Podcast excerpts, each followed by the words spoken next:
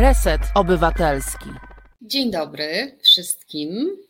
Z tej strony Alita Czyżewska i ugryzłam się w język, bo zazwyczaj mówię dobry wieczór wszystkim, ponieważ e, mój program Kto pyta, ten rządzi e, zaczynam w czwartki o 21, e, ale dzisiaj zastępuję Piotra Szumlewicza, który pojechał na wakacje zdaje się. Tak, dzisiaj dwie godziny Katarzyno Zaręba-Niedźwiecko, która o ile pamiętam byłaś patronką jednego z programów, który prowadziłam, a dzisiaj patronką, sponsorką programu jest Aneta Miłkowska. Dziękujemy, pozdrawiamy. E, I e, brawa oklaski, proszę. E, no tak, żeby zadowolić słuchaczy i słuchaczki Piotra Szumlewicza, powiem co nieco jak związki zawodowe mogą korzystać z prawa do informacji. Jak z, te, z, tego co wiem, jak związki zawodowe, które potrzebowały pomocy, czy to ode mnie, czy od sieci obywatelskiej Łóżdok Polska, w jakich działaniach, w jakich e, potrzebach e, wykorzystywały to narzędzie. No a dzisiaj wymyśliłam takie, przygotowałam, właściwie nie ja przygotowałam, tylko rzeczywistość nam przygotowała dwa tematy. E, w pierwszej kolejności zajmę się polskimi granicami oraz sytuacją, którą już poruszałam wcześniej e, w resecie obywatelskim, czyli e, tym, co się dzieje w Usnarzu, ale właściwie nie od spraw, które dzieją się na granicy, tylko raczej patrząc od strony prawnej i od strony prawa do informacji i od strony stanu nadzwyczajnego, który, e, który nasze władze zamierzają nam wprowadzić. E, co to będzie oznaczało moim zdaniem? E, co waszym zdaniem będzie to oznaczało? Czy macie w związku z tym jakieś pytania? Czy macie jakieś hipotezy? Albo czy macie jakieś konkretne przewidywania, do czego to jest i komu potrzebne. Oczywiście ten stan może być wielu podmiotom, do wielu rzeczy potrzebny. O tym piszcie w komentarzach. O, Katarzyna Zaręba-Niedziecka, byłaś w Usnarzu, czy tam ciągle jest dostęp? Ja byłam w Usnarzu w zeszłym tygodniu. Katarzyno, zaraz o tym opowiem, bo to się wiąże też z tematem granic i tematem tego, że chyba chcemy oddać Białorusi jakieś nasze ziemie. To e, będę o tym e, mówiła. E, a, a Katarzyna mnie poprawia, nie da się być patronką ani sponsorką Alino, tylko producentem. Piotrze, Piotrze, który siedzisz za sterami internetów dzisiaj i realizujesz ten program, widzisz, nie, jest, nie można być sponsorką, a to zwalam na Piotra, jak w dobrej polskiej szkole. Zwalam winę na kolegę, że to jego wina, bo mi powiedział sponsorką. E, I o szkole i o zwalaniu winy, ale nie tylko właściwie o zwalaniu winy. Będę mówić e, w drugiej części mm, programu. Właściwie jedna część z drugą bardzo się wiążą. Zobaczymy, kto jest z nami. Piotr Strychalski już się cieszy.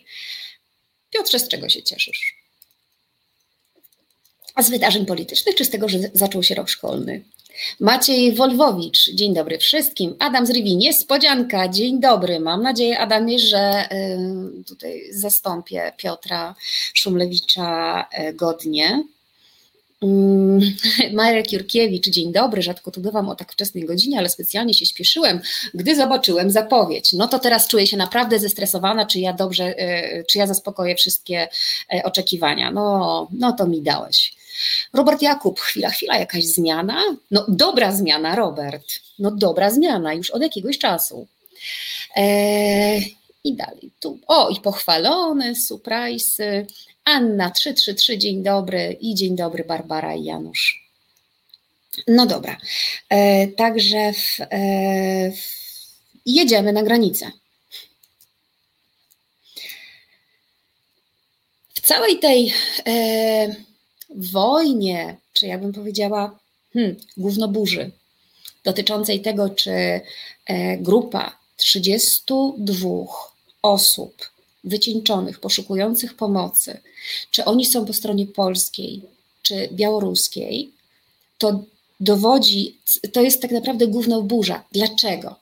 Z pierwszego powodu nie ma to znaczenia, a z drugiego powodu cała debata przesuwana jest na, mm, na problem, czy to jest polska, czy białoruska granica.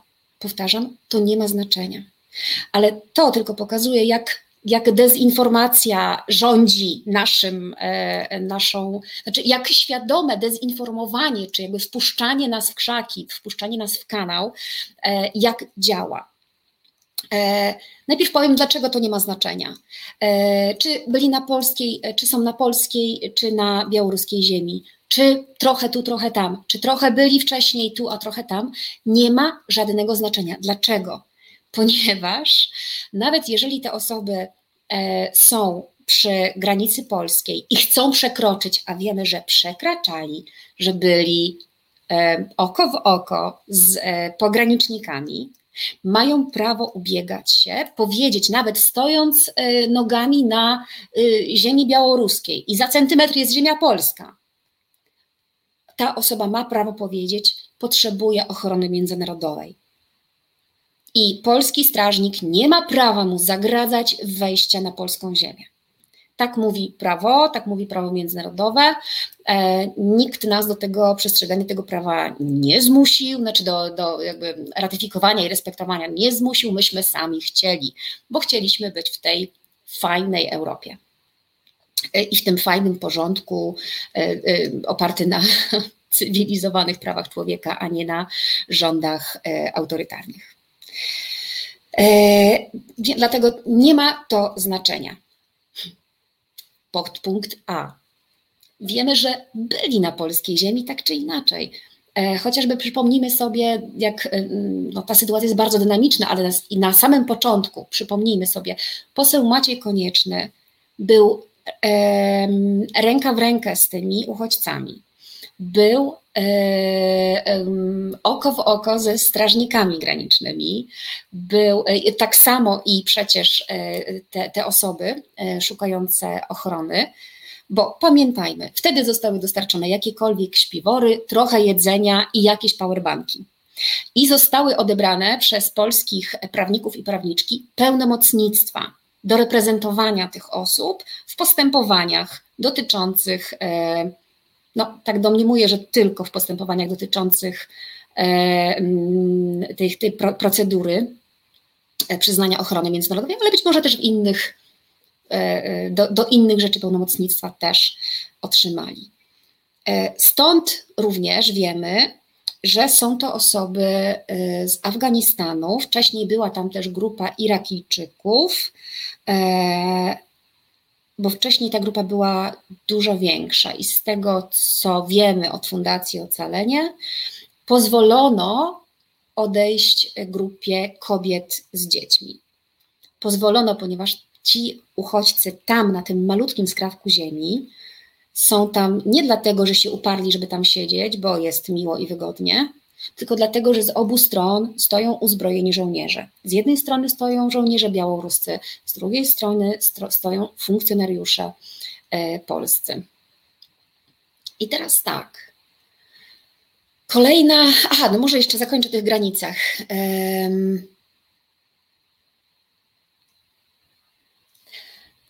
O tych granicach. Znaczy, dla mnie, to jakby zostawmy już ten temat, że czy są na polskiej, czy na e, białoruskiej, mam nadzieję, że nie macie wątpliwości. Jeżeli macie, to piszcie w komentarzach. E, a ja przejdę teraz do o co chodzi, o co mi chodzi z tymi granicami. To jest, dlaczego nazywam to główną burzą. Słuchajcie, a gdyby rząd nam powiedział, albo Ministerstwo Obrony Narodowej, albo ktokolwiek inny, kto ma władzę, nie słuchajcie, to nie jest ziemia polska, ani białoruska, to jest ziemia chińska. To czy my mu wierzymy na słowo? Bo trochę teraz wszystkie strony tej banalnej dyskusji przepychają się na rację, nie rację, ale na zasadzie tak Polska, nie Białoruś. Skąd my, jako kraj, jako obywatele, obywatelki, jako organy władzy wiemy, że tu, że tu przebiega granica? Gdzie to kto ustala? No, wystarczy wyszukać w internecie e, i o tym nam mówi ustawa o gwarancji, nie, e, ustawa o ochronie granicy państwowej z dnia 12 października 1990 roku i w artykule drugim e, jest taki zapis. Przebieg granicy państwowej na lądzie oraz rozgraniczenia morskich wód wewnętrznych i morza terytorialnego z państwami sąsiednimi są określone w umowach międzynarodowych zawartych przez Rzeczpospolitą Polską. Czyli przebiegi tych granic są określone w umowach międzynarodowych. Polska z Białorusią ma, o ile sprawdziłam e, dość wnikliwie, przynajmniej kilka, ale to są umowy wielostronne dotyczące styków, naszych styków E, gdzie stykają się trzy państwa. E, nie ma jako takiej umowy, nie znalazłam e, umowy z Białorusią, która by regulowała ten odcinek poświęcony naszemu sąsiedztwu tylko i wyłącznie polsko-białoruskiemu. Dlatego jako sieć obywatelska Watchdog Polska wystąpimy o tę o te umowę, ale przy okazji ciekawe jest to, że chyba jedynym aktem, który, e, który reguluje te granice, jest chyba akt w ogóle z, jeszcze z czasów ZSRR, ale to fascynujące, ale do sprawdzenia. Wracając, po pierwsze, skąd wiemy, że jest granica? Bo jest na to umowa międzynarodowa. Jeden kraj z drugim się dogadały, słuchaj, tu jest granica. Jak ona przebiega?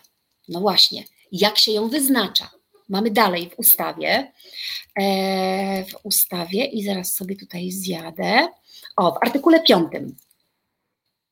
E, granicę państwową, jeżeli tego inaczej nie regulują umowy międzynarodowe zawarte z sąsiednimi państwami, ustala się w przypadku odcinków lądowych według linii prostej, biegnącej od jednego znaku granicznego do drugiego. Mamy znaki graniczne. E, łatwiej jest określić e, granicę na rzece, wtedy chyba środek koryta e, jest takim miejscem granicznym tych polskich, polskiego i niepolskiego obszaru. Natomiast na lądzie, jeżeli na przykład nie ma jakiegoś wyraźnego, wyraźnego, nie wiem, ukształtowania terenu, to są te słupki graniczne. I żeby ustalić, słuchajcie, i gdyby mój kraj chciał mnie naprawdę przekonać o tym, że, że, jest, e, że, że jest tu granica, tu, tu, gdzie mówimy, drodzy obywatele, uwierzcie nam nie na słowo, uwierzcie nam, ponieważ przedstawiamy Wam konkretne dowody i informacje. A zatem Tutaj jest umowa z Białorusią, tutaj są słupki graniczne i jak przeciągniemy niteczkę od tego słupka do tego słupka, czy sznureczek, czy wstążeczkę czerwono-białą, to nam wyjdzie, że. I wtedy możemy obiektywnie stwierdzić, i takiego zachowania oczekiwałabym od Państwa, żeby nam po prostu nie kazało wierzyć na słowo, nie na gębę, tylko na dowody, na fakty, na konkretne informacje. Eee, co więcej, zobaczcie, taki, e, taki graniczny słupek to nie jest coś, żeby się rolnik orientował. To jest bardzo ważna informacja istniejąca fizycznie i materialnie o tym, gdzie się kończy nasze państwo. I mówiąc o dostępie do informacji, Jestem za tym, żeby mówić o tym bardzo szeroko. E, jeżeli sobie mm, wpiszemy artykuł 10, artykuł 10 Europejskiej Konwencji e, Praw Człowieka, to jest ten artykuł, e, który mówi o, o wolności wyrażania opinii i z niego wywodzi się również, wywodzi się również prawo do informacji. Prawo, e, każdy ma prawo do wolności wyrażania opinii. Prawo to obejmuje wolność posiadania poglądów oraz otrzymywania i przekazywania informacji i idei bez ingerencji władz publicznych i bez względu na granice państwowe. E, I teraz tak, e, otrzymywania. Czy my otrzymaliśmy jakiekolwiek w ogóle informacje, jakiekolwiek dane na ten temat, gdzie jest ta granica? Więc trochę to, w co gra z nami mm, władza, różne jej organy, ale zobaczcie też, jak dziennikarze i dziennikarki dają się w to wciągnąć, w tą grę. Bo mówicie, że to granica i przez kilka tygodni jest gadanie, czy oni są tutaj, czy, czy na polskiej, czy na białoruskiej. Dziennikarze są e, przywoływani do porządku i pouczani, że mają sprostować, że oni, że ci uchodźcy nie są na polskiej, e, na polskim terenie. I po prostu jest jakieś takie rozgrywka w kulisach, a w ogóle nie o to toczy się rozmowa. Bo nie jest żadnym argumentem, czy są tu, czy tam. Argumentem jest to, że Polska jest stroną umowy międzynarodowej, na podstawie której mamy przyjąć, nie możemy wzbraniać ludziom wejścia. I teraz kolejny mit, z którym mamy do czynienia, czyli e, gadanie, że oni nielegalnie przekraczają nie wiem, już mi trochę brakuje e, języka, nie wiem, jak innymi słowy to opowiedzieć.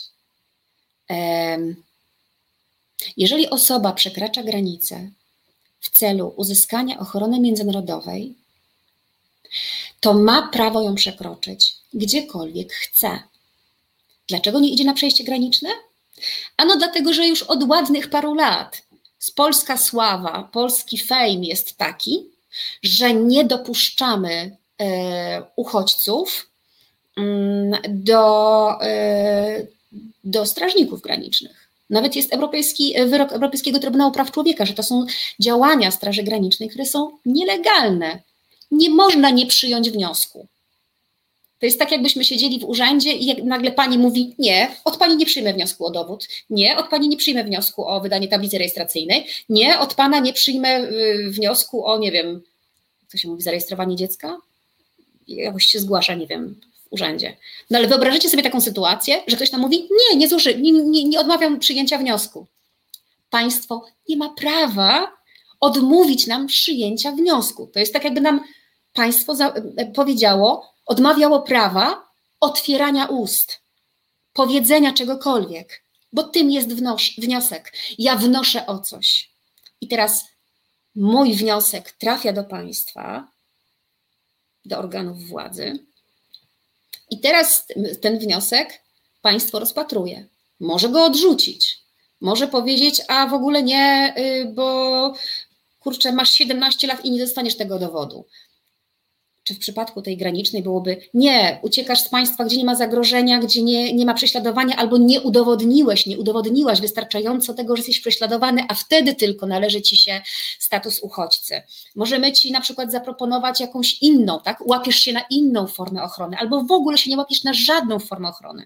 Ale to jest procedura, którą państwo musi rozpocząć w momencie, kiedy osoba staje na granicy, przy granicy albo za granicą już w Polsce i mówi: Chcę ochrony międzynarodowej.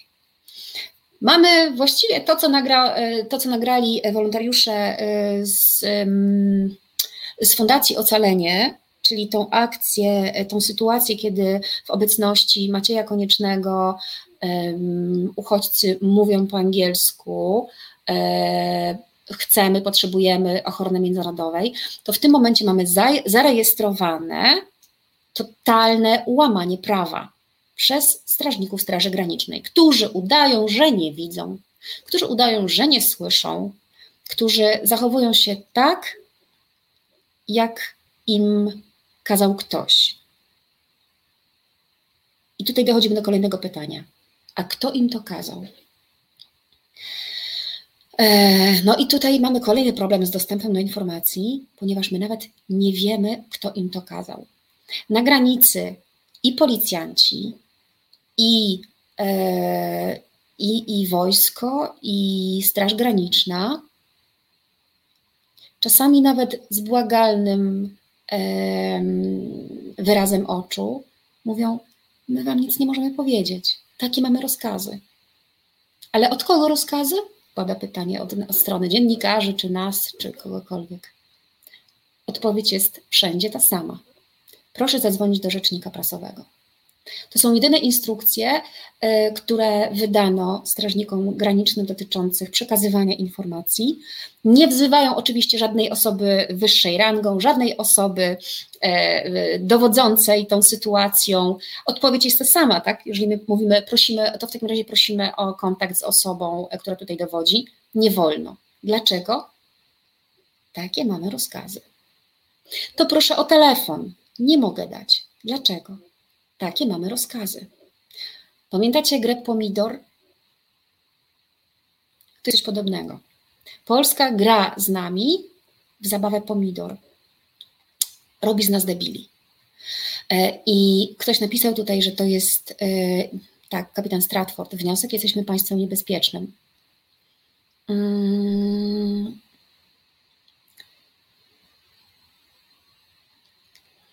Właściwie to Zaczęłam się trochę ostatnio bać. Znaczy, zaczęłam myśleć, do czego jest w stanie posunąć się e, nasz rząd. E, bo zbierzcie sobie mm, no, dane, fak, fakty. Nie to, co rząd mówi, tylko fakty. E, w zeszłym roku mieliśmy do czynienia z,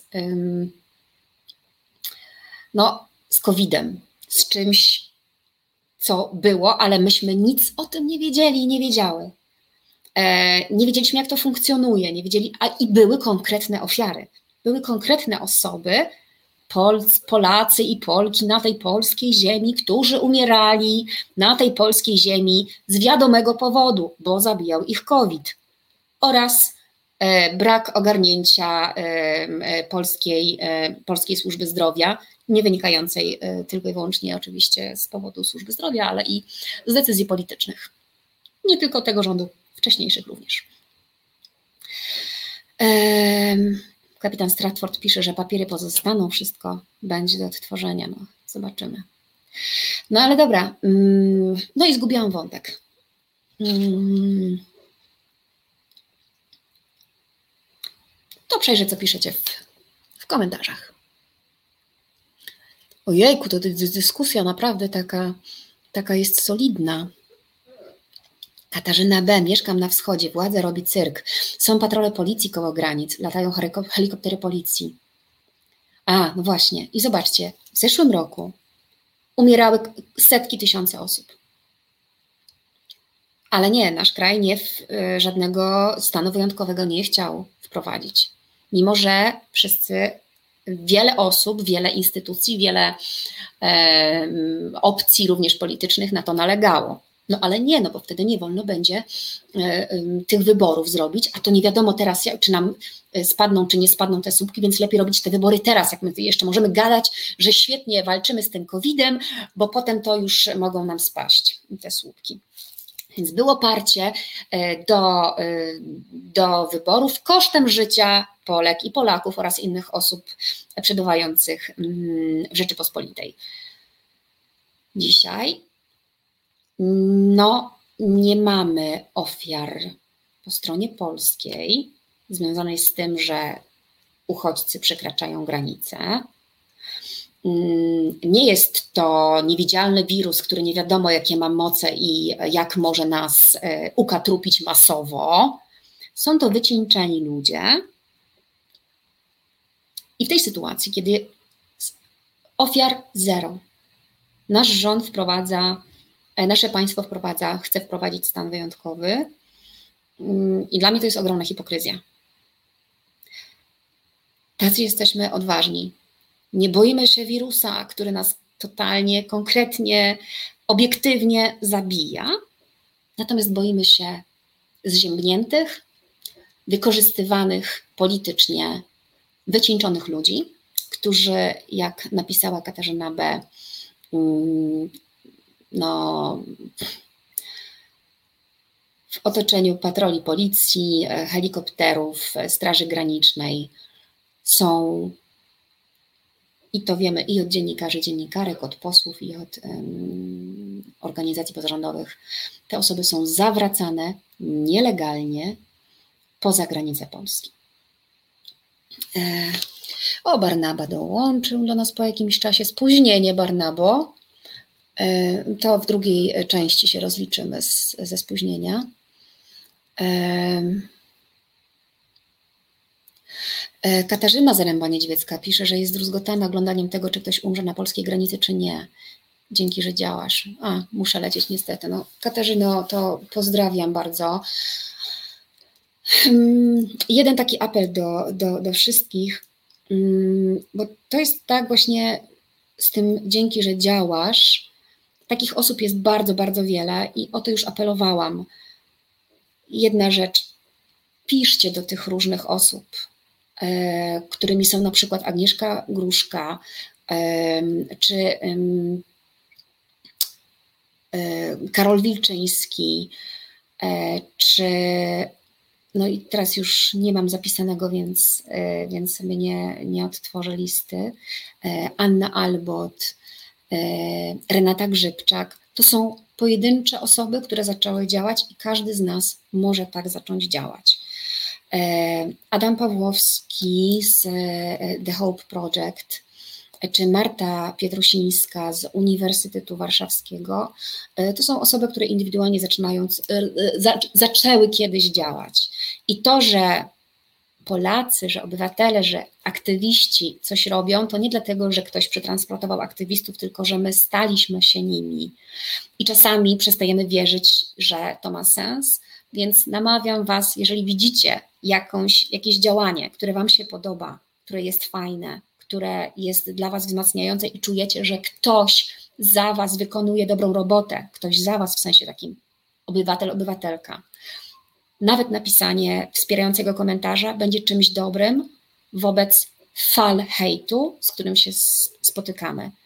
Mm, wsparcie, słuchajcie, nawet 20 złotymi, bo wydając swoje pieniądze, aktywiści po prostu pozbawiają się kolejnych dwudziestek, kolejnych pięćdziesiątek, kolejnych setek. Więc nawet takie, żeby 20 zł wpłacić na tego patronajta, czy wpłacić na e, organizację pozarządową, która, którą oni reprezentują, to jest naprawdę coś, co, e, no, co, co pomaga nam robić dalej. I trzecia rzecz, róbcie też. A przypominając sobie o pieniądzach, przypomniałam sobie, że zapomniałam powiedzieć o tym, że można również wspierać Reset Obywatelski. E, I tutaj poproszę Cię, Piotrze, teraz o linka do zrzutki. E, na tej zrzutce też są opisane progi, kim można zostać e, w zależności od tego, jaka kwota wpłynie, wypłynie z Waszego konta na nasze. To jest zrzutka na działalność Resetu Obywatelskiego. No i tyle. Dorota Haińska, dzień dobry wszystkim. E, Piotr Strychalski pisze, są dwa scenariusze według stanu wyjątkowego. Testowanie skuteczności w kontroli porządku przez służby. Potem można to rozszerzyć. E, aha, i potem druga część wypowiedzi i odgrodzenie opinii publicznej od wiedzy i wiadomości. E, to to, co jest, y, to, to, drugie, o czym piszesz, Piotrze Strychalski, to jest coś, co no, też mi bardzo gdzieś tam zalega, ponieważ e, to, że my wiemy, to my możemy reagować, to my możemy jechać, e, jechać w to miejsce, gdzie jest problem, do Usnarza, czy w ogóle na, na wschodnią, e, na wschodnią granicę. Możemy jakkolwiek reagować, i możemy przekazywać informacje mediom i obywatelom, obywatelkom. Bo zobaczcie, gdyby nie e, moknący w deszczu e, ludzie z Fundacji Ocalenie oraz spontanicznie przyjeżdżających do nich innych osób, e, które czasami wiecie, żeby ktoś, kto jest i jest w stanie napisać, nie napisać, ugotować coś dla tej całej ekipy to już jest coś, w czym można wspomóc. Naprawdę to są bzdury, ale kiedy robisz 30 rzeczy naraz, naprawdę zapominasz jeść. A już jak sobie przypomnisz, że jesteś głodny czy głodna, to nie masz czasu, żeby sobie to zorganizować. E, e no, no i tak, e, więc dzięki tej pracy tych ludzi, obywateli i obywatelek, na granicy, my w ogóle wiemy, co tam się dzieje i dlatego reagujemy. Dlatego media o tym piszą, media tam przyjeżdżają, posłowie, posłanki tam przyjeżdżają. W momencie, kiedy od, odetnie się nas od y, tych informacji, e, znaczy, to my nie, w ogóle zapomnimy, nie będziemy wiedzieć, co tam się dzieje. A e, no, stan, e, ten stan wyjątkowy mm, no, powod, spowodować może, powoduje, że obecność y, tam kogokolwiek będzie po prostu niemożliwa. Zaraz sobie przeczytamy z Konstytucji, czym jest ten stan wyjątkowy.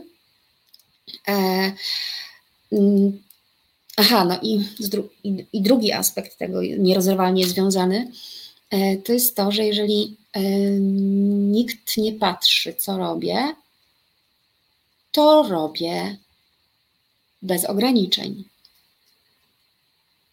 E, no, a raczej zamiary naszych władz no, nie, nie napawają optymizmem ani zaufaniem. Więc y, mogą się dziać naprawdę bardzo złe rzeczy.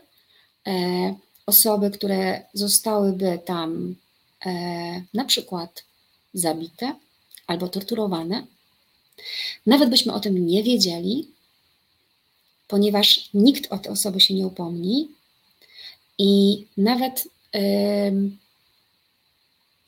ich rodziny, ich bliscy, nie mówię, że kraj, bo kraj się nie interesuje, skąd uciekają ci ludzie, to nie bardzo się interesuje ich życiem. E, no ale to nikt nie będzie się interesował, nie, też nie będzie wiedział, w którym momencie oni gdzieś tam przepadli i czy żyją, czy nie żyją. Wiele osób po prostu przepada bez śladu. To jest doświadczenie też wielu moich znajomych, których poznałam w obozie Moria na wyspie Lesbos, gdzie byłam dwa razy w wakacje. Mm, I, I wiele osób mówiło o tym, że po prostu nie wiedzą, co się z tą osobą dzieje.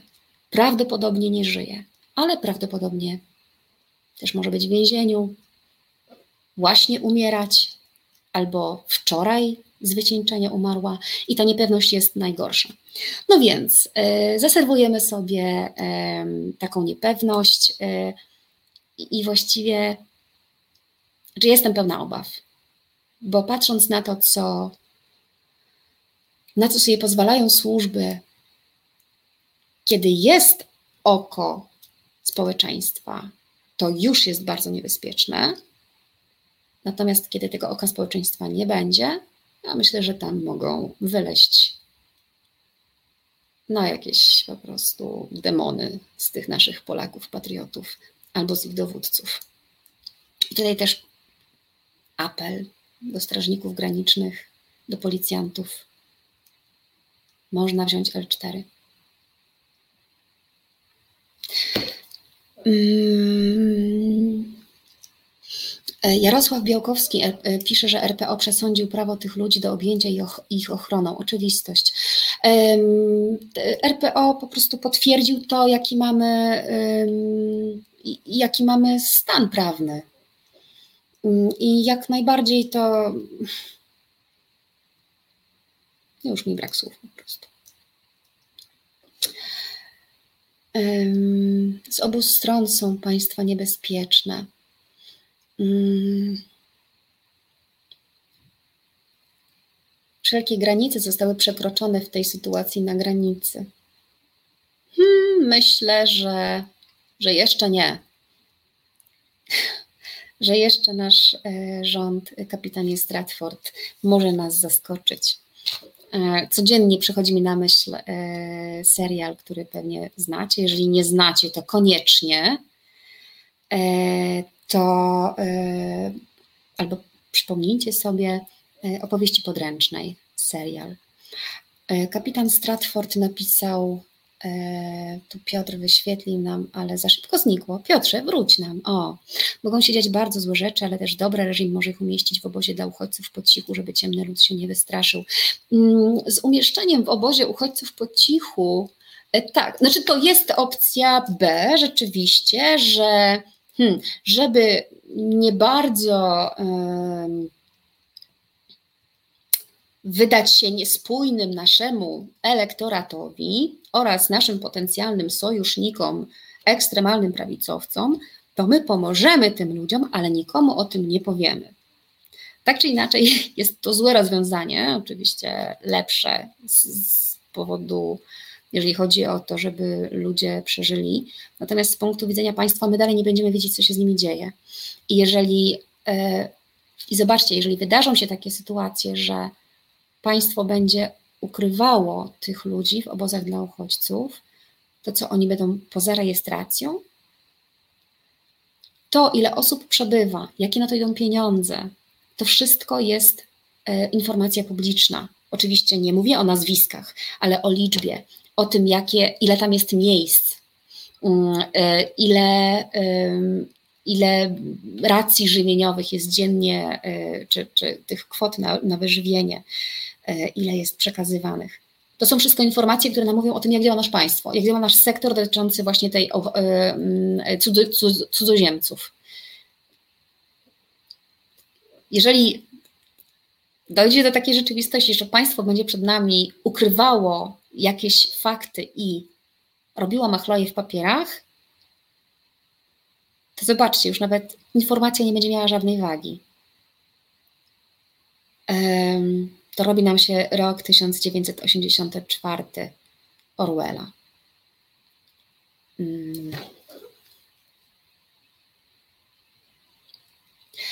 Marek Jurkiewicz pisze, to wszystko gra polityczna, zarządzanie przez kryzys. Większość Polek i Polaków jest przeciwnych imigrantom dzięki straszeniu inwazją barbarzyńców. Rząd odzyskuje popularność. Tutaj, Marku, mówisz o czymś, co, co, y, co można nazwać zarządzaniem strachem. Y, to jest kolejna z metod manipulacji, czyli to, że jak wzbudzimy strach, to łatwiej bojących się ludzi kontrolować, bo serwując im strach, my od razu się kreujemy na tego wybawiciela. My wiemy, jak to niebezpieczeństwo zażegnać. To jest e, sztuczne wywoływanie tego strachu. Ehm, no powiecie, no ale są doniesienia przecież o tym, że ktoś kogoś zabił i tak dalej. No ale dobra, wykasu, wymaszmy kolor skóry, wymaszmy pochodzenie i zapytajmy, a kto w Polsce gwałci? Kto w Polsce, nie wiem, zabija? Kto w Polsce maltretuje dzieci? No, to są ludzie. Tak się składa, że w Polsce są to Polacy. E, ale oczywiście nie tylko. Więc nie bądźmy hipokrytami i nie uważajmy, że w Polsce nie ma przestępstw i nie ma e, przestępców i nie ma e, mafii i nie ma przemocy i, mm, i dopiero to przyjdzie gdzieś z zewnątrz. E, taka narracja, taki wbys totalnie świadomości, jak to wygląda w, w, punkcie wyjścia, no to to jest totalna manipulacja, która, która, która będzie mówiła, która będzie e, no, takim narzędziem do, do tego, żeby nawet jeżeli to będą prawdziwe informacje o wydarzeniach, że nie wiem, ktoś kogoś zaatakował i ta osoba była, nie wiem, e, była uchodźcą. Oczywiście, nie wybielam nikogo. Ludzie są ludźmi. Polacy łamią prawo i nie Polacy również łamią prawo. I teraz kwestia taka, jak my się zaopiekujemy tymi ludźmi, którzy do nas przyjeżdżają. Czy oni będą nas nienawidzić, czy będą wspólnie uważać Polskę za wspólny dom i nas za sąsiadów? Czy też będą uważać nas za tych złych panów, tych, którzy upokarzają? No, to jest tak proste, tak podstawowe, że znaczy my tych ludzi nie, e, oni nie znikną, my ich nie wygumkujemy, my ich nie zamkniemy w obozach pracy.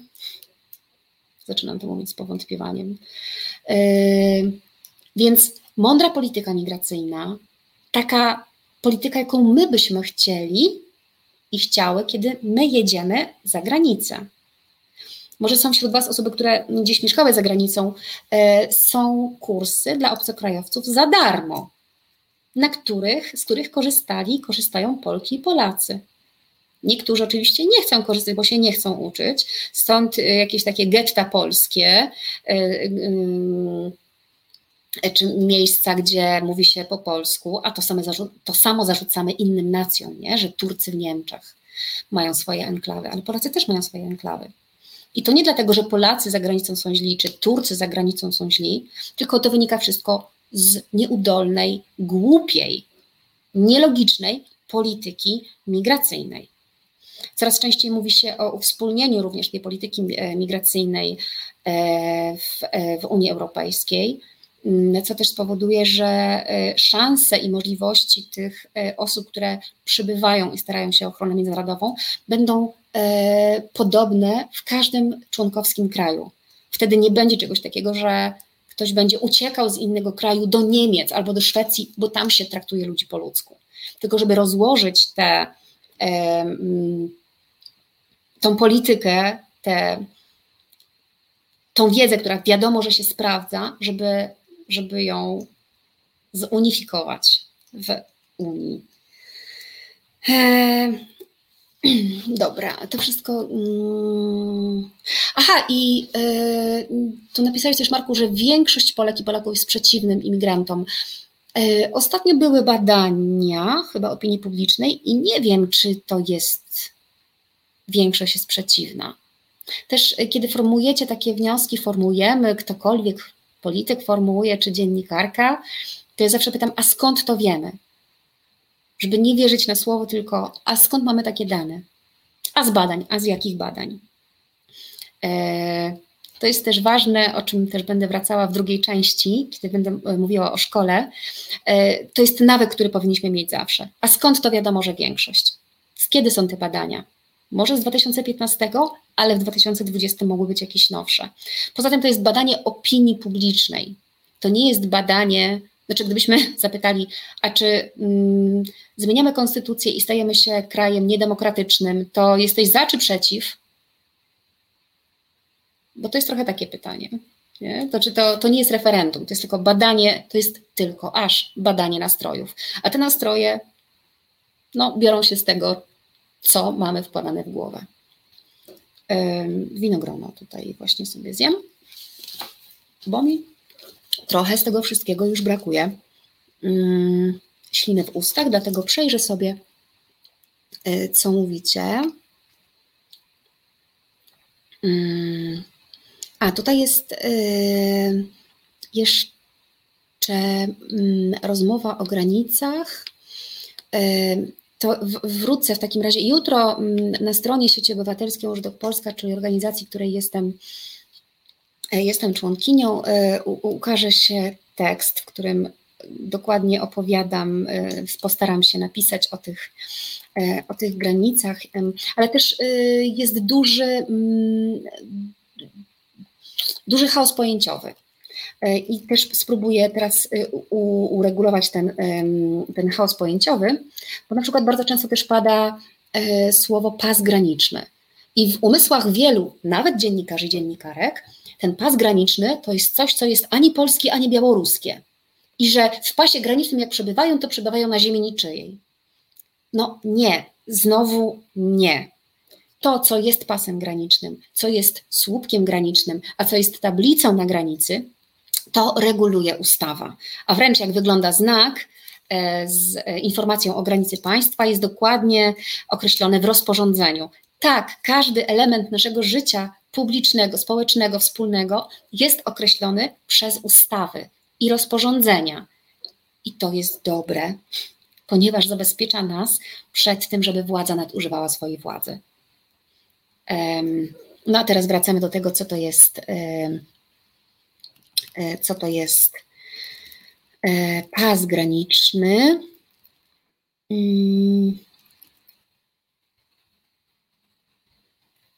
Pas graniczny. Oj, i teraz zgubiłam. Hm. Dajcie mi chwilkę. No i gdzieś zgubiłam jakiś fragment, który mówi o tym, czym jest pas graniczny. Ale generalnie jest to 15 e, metrów od granicy w stronę kraju. I to nasza ustawa mówi, że to jest pas graniczny, te 15 metrów. Mm, I to nie znaczy, że tam nie można wejść. To tylko znaczy, że pas graniczny, w pasie granicznym można, nie wiem, coś budować, stawiać albo nie można. E, ale to nie powoduje, że my nie możemy tam wejść. Poza tym są, e, to, są znaki, granica państwa i, i jeszcze jakiś jeden, który, że zbliżasz się do granicy państwa. Są jakieś dwa znaki. I też to, gdzie one stoją, to, gdzie one stoją, reguluje ustawa i rozporządzenie. Mm, natomiast te znaki nie są oznaczeniem, tu jest koniec państwa, e, tylko no, te słupki graniczne i, i granice określone w, e, w umowie, a te oznaczenia są dla nas, żebyśmy byli świadomi tego, że zaraz przekroczymy, że jesteśmy na granicy, no ale też są osoby, które mogą przekraczać tą granicę, które żyją w terenach przygranicznych na przykład i, e, i, e, i nie muszą mieć do tego dokumentów.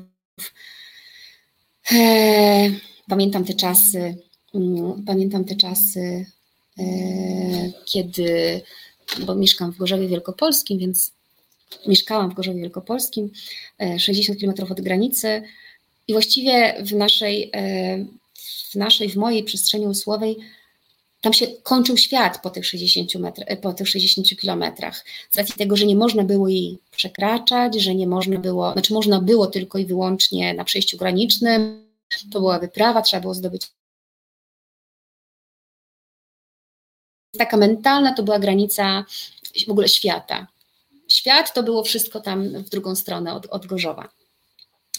E, no i teraz możemy sobie przekroczyć, w którym miejscu chcemy, bo jesteśmy w strefie Schengen, jesteśmy w Unii Europejskiej e, i nie muszę mieć na to żadnej wizy ani paszportu. E, mm, no i to pamiętajmy, że to jest, że to jest bonus, który mamy dzięki temu, że, że mamy dobre stosunki międzynarodowe, że szanujemy prawa międzynarodowe, że jesteśmy partnerem, z którym inne państwa chcą rozmawiać E, i że jesteśmy, mm, no wiecie, tak jakby umowie.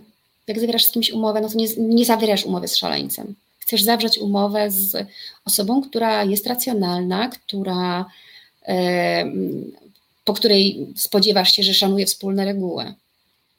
No i to jest pytanie, czy my, czy my dalej jesteśmy takim partnerem, my jako kraj, jako Polska. To takie filozoficzne zapytanie było. Mm, a, jeszcze są takie e, pytania, czy jakieś takie pomysły, argumenty, że to nie wiadomo, czy to jest Irakijczyk, czy Afgańczyk, a skąd w ogóle wiadomo, że to jest Afgańczyk, a gdyby był Irakijczyk, albo gdyby to był Chińczyk, albo Chinka, to byśmy nie wpuścili?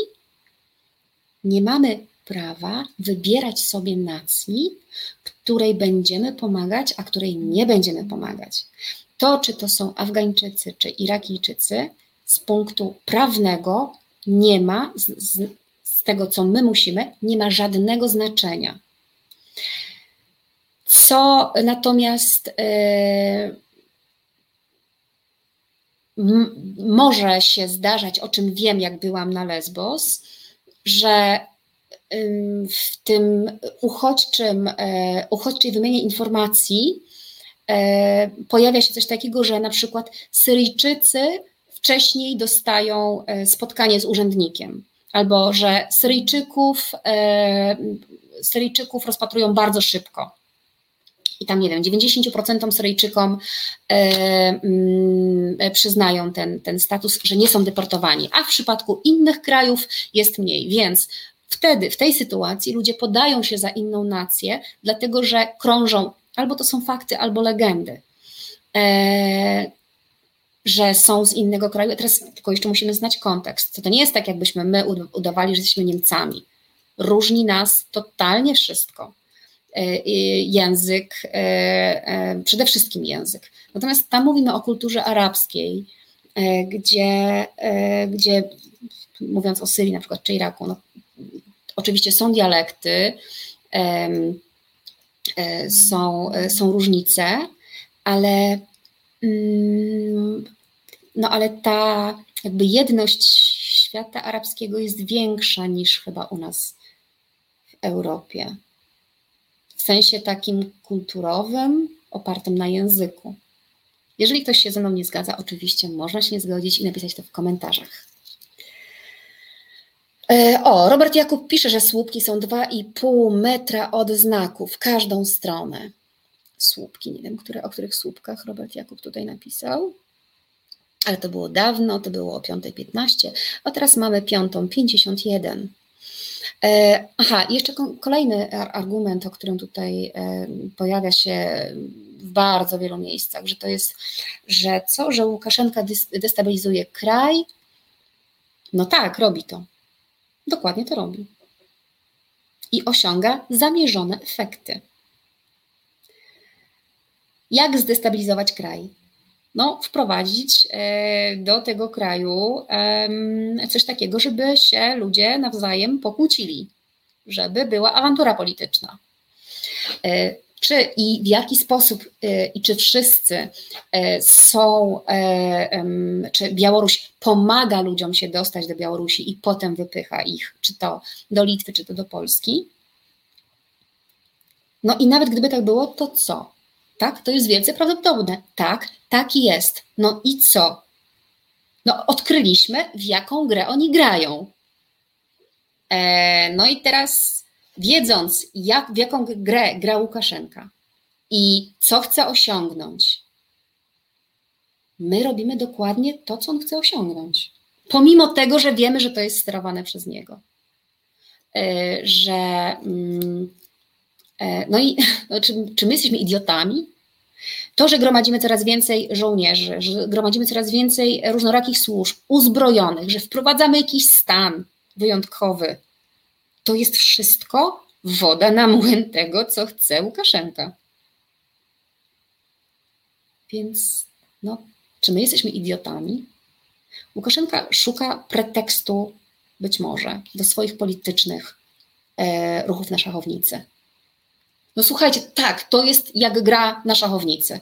Przewidzieliśmy, jakie ruchy i po co on robi, i dokładnie idziemy za tym, co on chce.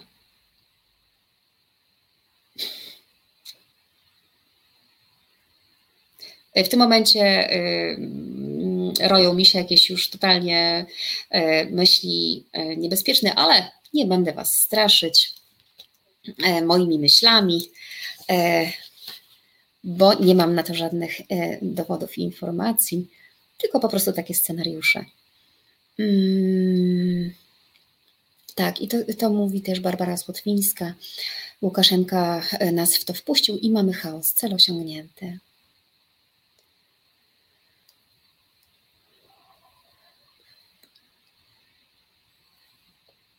Czytam dalej, co się dzieje tutaj u nas w komentarzach. Jakiś pseudo ktoś napisał, aby otworzyć granicę, otworzyć autostradę do Berlina i przepuścić tych wszystkich do Niemiec. I tak to był jakiś, jakiś osioł z partii miłości. E, nie wiem, czym jest partia miłości. Mm, natomiast no, jeżeli coś takiego się wydarzy, to Niemcy i tak e, zawrócą te osoby do Polski, ponieważ jeżeli ta osoba u nas złożyła wniosek, i e, no to ten kraj jest odpowiedzialny za, za rozpatrzenie e, tego wniosku. Oczywiście może się wydarzyć taka sytuacja, że Niemcy, wiedząc, jak niebezpiecznym krajem jest Polska, nie cofną tego uchodźcy do Polski, no ale to, to jest już do decyzji Niemiec.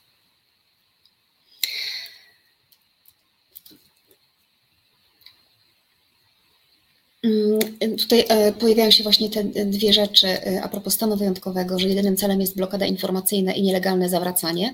Tak, być może to jest celem, e, jedynym celem naszego rządu, ale to już jest jeszcze celem, co innego jest celem białoruskiego, białoruskiej władzy, czyli dokładnie to, co my, jak te cielęta robimy. Mm.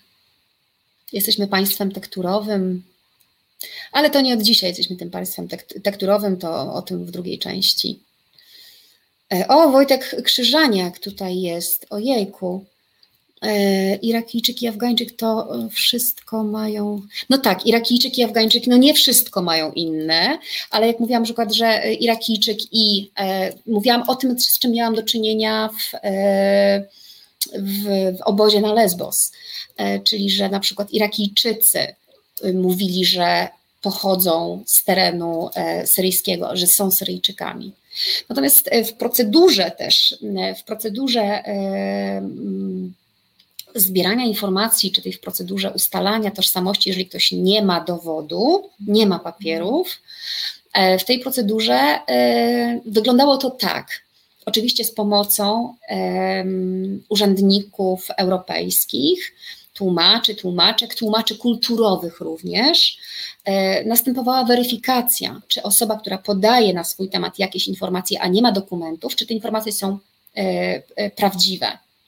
E, więc jeżeli ktoś mówił, że jest z takiego i takiego regionu, nie wiem, e, w Syrii, a tak naprawdę nie był z Syrii, no to tłumacz kulturowy, który to są często osoby, które pochodzą z tamtych stron, wyczują, że to nie jest ten, e, mm, albo zadadzą takie pytanie, gdzie będzie wiadomo, że ta osoba nawet nie wie, jak, jak jest ukształtowany ten teren, czy czy nie wiem, jakieś geograficzne elementy, czy e, po prostu jakieś fakty, które są znane, a osoba podając się za osobę z tego miejsca, jeżeli ich nie zna albo mówi jakimś zupełnie innym dialektem, e, to, no to, to jest łatwo sprawdzić, że ktoś, e, że ktoś konfabuluje.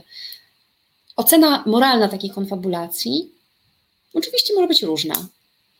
Ale zadajmy sobie pytanie, gdybyśmy my musieli uciekać i no, bliski nam język, powiedzmy, to mógłby być ukraiński, a uciekalibyśmy do kraju, w którym się mówi językiem totalnie z innego kręgu kulturowego. Czy nie próbowalibyśmy udawać, pewnie jedni tak, a inni nie, że nie próbowalibyśmy udawać, że jesteśmy z Ukrainy, gdybyśmy wiedzieli, że Ukraińcy dostają z automatu bilet do normalnego życia? Różnie byśmy postąpili. Być może ja tak, być może ktoś inny inaczej, a może mój brat, moja siostra, mój wujek też zupełnie inaczej. Więc e, e, to pozostawiam e, już do jakiejś takiej własnej refleksji. Tylko tak zęcam, nie bądźmy tacy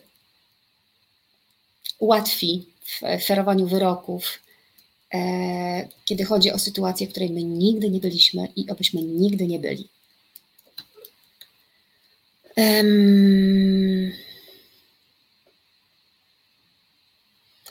No dobrze, to jest godzina 17.58. E, zrobimy sobie krótką przerwę, a po przerwie wrócimy do szkoły. Słuchasz Resetu Obywatelskiego. Reset Obywatelski działa dzięki Twojemu wsparciu. Znajdź nas na zrzutka.pl. Witam po przerwie. W roli e, Piotra Szumlewicza, Alina Czerzewska. E, nie mówię o związkach zawodowych, tylko o tym, kto pyta, ten rządzi. Mamy godzinę 18.04. Przejrzałam sobie trochę komentarzy i e, kończąc temat mm, obowiązków państwa, obowiązków prawo człowieczych dotyczących uchodźców oraz sytuacji na granicy polsko-białoruskiej. Tutaj widzę mm, taki komentarz Anny 333, że to raczej wygląda na współpracę, a nie na głupotę. Mm, czyli mowa o tym, o tym, jak Polska się zachowuje wobec ruchów, które, e, prowokacyjnych ruchów, które wykonuje Łukaszenka, tak, to też jest taka e, możliwa hipoteza, że no, tak, można powiedzieć, że współpracujemy z reżimem białoruskim, żeby, hmm, żeby zrealizować czyjś plan. Czyj plan? Hmm. Tu bym odesłała do programu E, Tomasza Piątka na przykład. E, nie słuchałam ostatnio, więc nie wiem. Mm, korki od szampana strzelają wiadomo gdzie. Olga Budniak pisze. No tak, nie wiemy w co gramy, mm, a Wojt, Wojtko Krzyżaniak wcześniej napisał, że um, gdyby nie było mm, ludzi starających się przejąć tych ludzi z granicy, to też by nie było awantury. Nie. Nie byłoby awantury, gdyby Polska wykonywała swoje zobowiązania międzynarodowe, szanowała prawo i realizowała te procedury, które mamy zapisane w naszych ustawach oraz w umowach międzynarodowych. Czyli nie robić pushbacków, nie wzbraniać ludziom wejścia do Polski, tylko przyjąć tych ludzi, odebrać od nich wnioski, normalnie na granicy, nie robiąc tam blokad, nie łamiąc Europejskiej Konwencji Praw Człowieka na granicy. Zobaczcie, no, tych ludzi nie są setki tysięcy. Dla porównania, wyspa Lesbos, na której byłam, główne miasto Mitylena ma 35 tysięcy mieszkańców. Na całej wyspie jest 85 tysięcy mieszkańców.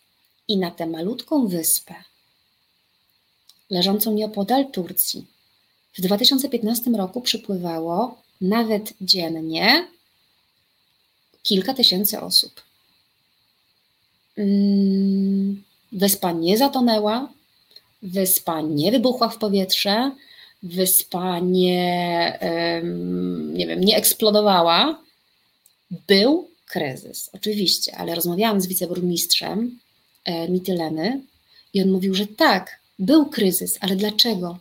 Nie dlatego, że oni przyjechali, tylko dlatego, że utknęli tutaj na Lesbos, bo nas jest 80 tysięcy na całej wyspie, a jeszcze w zeszłym roku uchodźców było 20 tysięcy. I nie dlatego, że sobie chcieli być na fajnej wyspie Lesbos, bo to jest turystyczna wyspa, tylko dlatego, że utknęli, ponieważ procedury, e, procedury e, uchodźcze, procedury azylowe są tak przeciągane, że ci ludzie tam są uwięzieni w takim sensie, że nie mogą się ruszyć z tej wyspy, ponieważ nie mogą kupić biletu na samolot ani na prom, nie mając dokumentów.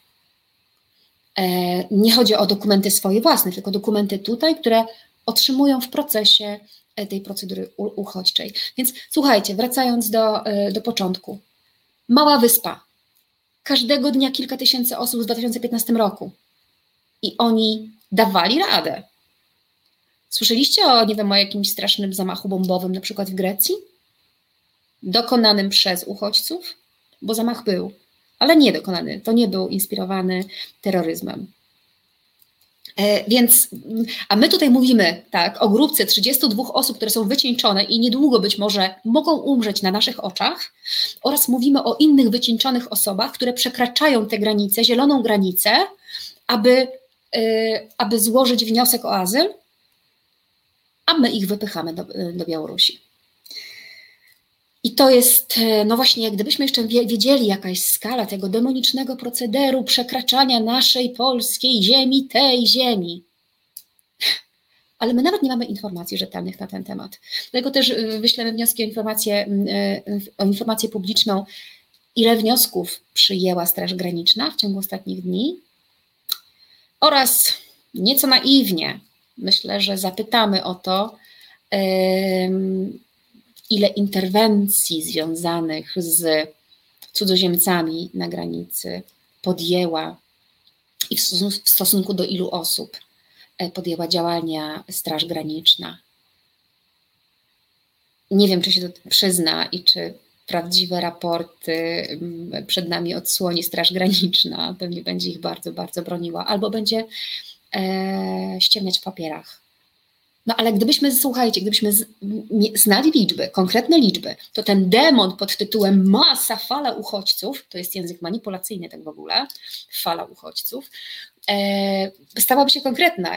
Zobaczcie, mówimy o 32 osobach, które umierają na granicy oraz o kilkudziesięciu, które przekroczyły granicę i zostają, no to już naprawdę grube domniemanie moje, tak? Ale nawet gdyby ich było tysiąc, 90 tysięcy, 100 tysięcy, Zobaczcie, ile Polaków żyje za granicą. E, to nie są. E, a po, poza tym, tak, no, ktoś napisał w komentarzach, że no tak, w Niemczech się tam przydadzą, bo tam brakuje rąk do pracy. W Polsce również brakuje rąk do pracy. E, ten kryzys demograficzny, który mamy, kryzys, nie wiem, czy to można nazwać kryzysem demograficznym. My się, no tak, właściwie, jeżeli chodzi o gospodarkę i ekonomię, no to my już nie jesteśmy w stanie się,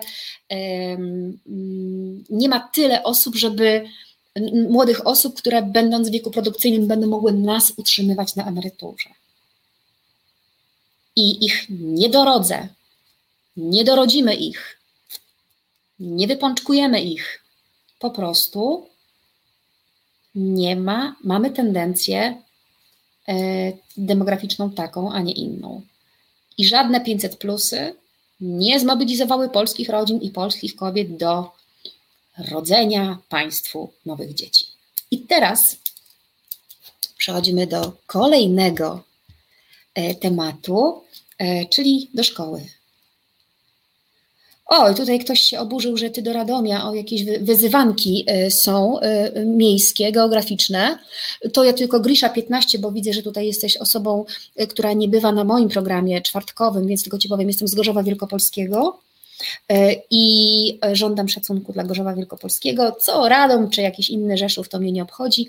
Tutaj jest, mm, obowiązuje w moim programie zasada chwalenia za wszystko Gorzowa Wielkopolskiego. Gorzów Wielkopolski jest stolicą Polski. To tyle, jeżeli chodzi o moje rządy autorytarne, a teraz przechodzimy do szkoły. I Kupiłam dzisiaj książkę, a wcale nie chciałam. Przez pomyłkę weszłam do księgarni. Przez pomyłkę chciałam wejść do sklepu, a weszłam do księgarni. I to jest zgubne, ponieważ zobaczyłam książkę o pięknym tytule Jak wychować nazistę. Reportaż o fanatycznej edukacji Grzegor, Gregor Zimmer, nie wiem jak to przeczytać, nie nauczono mnie w szkole. Partia interes, z okładki na książce. Partia interesuje się dzieckiem zanim zostanie ono przyjęte. Zdrowe dzieci należą do państwa. Te z defektami otrzymują łaskę śmierci. Szkoła to poligon partii. Słabi i nieposłuszni zostają wydaleni nie do końca odpowiada to naszym scenariuszom realizowanym w 2021 e, w Polsce, ponieważ jest to książka, mm, która jest reportażem e, żyjącego e, w latach 1899-1982, czyli umarł, kiedy ja już żyłam, amerykańskiego dyrektora szkoły amerykańskiej w Berlinie E, on był tym dyrektorem w latach 1928-39. I ten reportaż napisany no, blisko 100 lat temu pokazuje, jak prano ludziom mózgi, jak, e, jak je prano w szkołach, e, doprowadzając do takich sytuacji, że mm, dziewczynki, a E, autor spotyka chłopców, którzy chcą umrzeć za Hitlera i dziewczęta, które bardziej od śmierci boją się bezpłodności, ponieważ rolą kobiet, rolą dziewczynek, do których ich tresowano, które nagradzano, to było rodzenie niemieckich żołnierzy. E, poznaje od podszewki kolejne etapy nazistowskiej edukacji i machinę formowania nowego człowieka. Opublikowana w 1941 roku pod tytułem Education for Death, czyli Edukacja dla śmierci, Odkryta po latach książka to unikatowe świadectwo reportera, który chwycił mroczny moment historii. Wstrząsająca i aktualna do cholery jasnej opowieść o tym, jak kilka lat wściekłej indoktrynacji może zmienić cywilizowane społeczeństwa w zbiorowość zaprogramowanych robotów. I w tym momencie proszę Ciebie, Piotrze, realizatorze, o wrzucenie linka do, e, do spotu, który dzisiaj ukazał się z okazji 1 września e, w ramach akcji mm, e, takiej kampanii informacyjnej Wolna Szkoła. W tym spocie mm, nie, nie puścimy go w tym momencie, Nie mamy takiej możliwości, ale możecie sobie odtworzyć, a ja króciutko tylko opowiem o co chodzi w tym spocie. Siedzi rodzinka, mały chłopiec, trochę większa e, dziewczyna, studentka i rodzice. Obiad rodzinny. Studentka opowiada, jak świetnie jest na, na studiach, jak, e, jak się tam realizuje i że jest szczęśliwa i że robi to, co chce. I odzywa się jej młodszy brat, który jeszcze chodzi do podstawówki, mówiąc, mówiąc słowami czarnka. Kobieta jest od tego, żeby rodzić dzieci.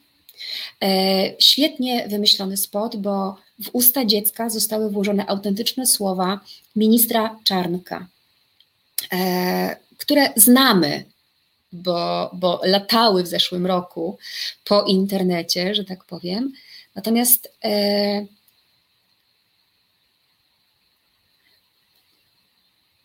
to, co te zmiany, które są planowane w edukacji, one są, wydawać mogą się nam śmieszne, ale pomyślmy o dzieciakach, o, so, o nas samych jako dzieciakach, którzy chodziliśmy, chodziłyśmy do szkoły i jak to, co pani mówiła, pan nauczyciel mówił, zapadło do tej pory. Ja mam na przykład takie, takie rzeczy, które odłożyły się gdzieś w mózgu, mimo że wiem, że one są bzdurą, ale dopiero po latach ja je odkodowałam jako bzdura. Czyli na przykład y, coś, z czego śmiałam się z Mikołajem Marcelą, potem będę mówiła o jego książce, zaklinanie nas, żeby nie pisać po książkach. I zawsze jak piszę do, po książce, mam wrażenie, że robię grzech. I potem sobie mówię, mówię, a przecież to jest moja książka i odwal się ode mnie demonie ze szkoły. Różne rzeczy, jak sobie przypomnicie, przypomnimy, e, my bezrefleksyjnie nawet, gdzieś tam przypadkiem w tych szkołach łowiliśmy. To nawet nie chodzi o to, że przychodzi ktoś i nam mówi, mężczyzna jest od tego, kobieta jest od tego, wtedy nawet łatwiej ten opór e, w sobie wzbudzić, jak nam ktoś wprost podaje bzdury i absurdy. Najgorsze jest jednak to, w czym się tkwi e, i to nie jest wyrażone wprost, tylko na naokoło i wdychasz ten smog, nawet nie wiedząc, że y, to jest smog i że w tym momencie sobie zaczad, za, zaczadzasz mózg. E, o tym, że szkoły tak robią e, i właściwie nasiąkamy takim chorym systemem, mm, nie tylko w Polsce. E, bardzo świetnie rozprawia się z tym Mikołaj Marcela w książce Selekcje. Jak szkoła niszczy świat, ludzi, społeczeństwo i świat. Spis treści jest bardzo prosty. Jak szkoła niszczy ludzi, jak szkoła niszczy społeczeństwa, jak szkoła niszczy świat. E, I właściwie w rozmowach o, o tym, o polskiej szkole i o tym, co e, robi Czarnek, chciałabym uwrażliwić nas wszystkich na pewną rzecz. Zło nie zaczęło się, zło, masakra i katastrofa edukacji wcale nie zaczęła się w 2015. My, my przez bardzo wiele lat jesteśmy, byliśmy trenowani do systemu, w którym e, nie rozumiemy, czym jest władza, tak, nie, nie rozumiemy, czym w demokratycznym państwie jest władza. E, cały czas mamy ogromną akceptację na e, nauczenie się bzdur, na to, żeby nasze dzieci w naszych rodzinach uczyły się tych samych bzdur, których my się uczyliśmy, a których nie wykorzystaliśmy ani razu w życiu. Z okazji 1 mm, września, czyli rozpoczęcia nowego roku szkolnego, e, jestem tym bardzo e, upojona. Ukazało się mnóstwo bardzo e, świetnych wywiadów, publikacji w mediach dotyczących tego, jak chorym systemem jest szkoła, nie tylko uwieszających się na czarnku, ale o tym w ogóle, jak e, szkoła e, jest instytucją, która produkuje ludzi e, od jednej sztancy. Dzisiaj okazał się też wywiad ze mną, to się przy okazji też zareklamuje w gazecie wyborczej lubelskiej, ale to oczywiście jest też w internecie, w której opowiadam o grzechach szkoły. I, I w, innym, e, w innej publikacji znalazłam też takie słowa, które przejawiają się bardzo często i na co chciałam Wam zwrócić uwagę. Obecne dzieci będą za chwilę wykonywać zawody, które jeszcze nie istnieją, przy pomocy technologii, która nie została jeszcze wynaleziona, by rozwiązywać problemy, które jeszcze nie istnieją. W związku z tym, czy uczenie się tego, czego my uczyliśmy się za młodu, jest sensowne, czy jest mądre i czy w ogóle jest bezpieczną strategią myślenia o przyszłości? Bo to nie chodzi o to, żeby dzieci wyposażyć y, w, w wiedzę, żeby im było lepiej na studiach. Być może masa z nich w ogóle nie pójdzie na studia, ponieważ zobaczcie, jaki mamy świat. Włączamy sobie profesora Matczaka z Uniwersytetu Warszawskiego i mamy jego wykład za darmo, nie musimy się nigdzie zapisywać. E, mamy dostęp do e, świetnych, e, świetnych materiałów edukacyjnych. Ludzi, którzy mają pomysł i wiedzą, jak się dzielić tą wiedzą, i robią to za darmo i wrzucają na YouTube'a. Więc pan od chemii, który pierwszy raz prowadzi jakieś zajęcia zdalnie, nic nie stoi na przeszkodzie, ażeby on po prostu przekazał linki do tego świetnego nauczyciela od chemii, który pan Belfer, który takie, e, takie filmiki robi. To nie chodzi o to, że ma być transfer wiedzy, transfer wiedzy od tego nauczyciela do, do ucznia.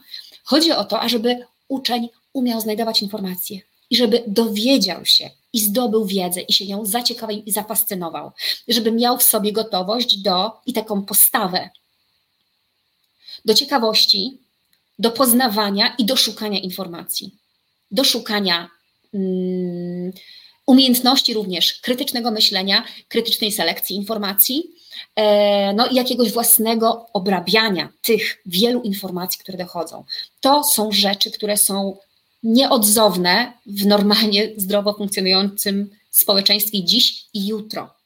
Tymczasem, czego uczy szkoła cały czas? Mozolnie i bezrefleksyjnie. Nie ta czarnkowa, ta polska szkoła, która jest i była, która się nie zmieniła, mimo że się czasy zmieniły.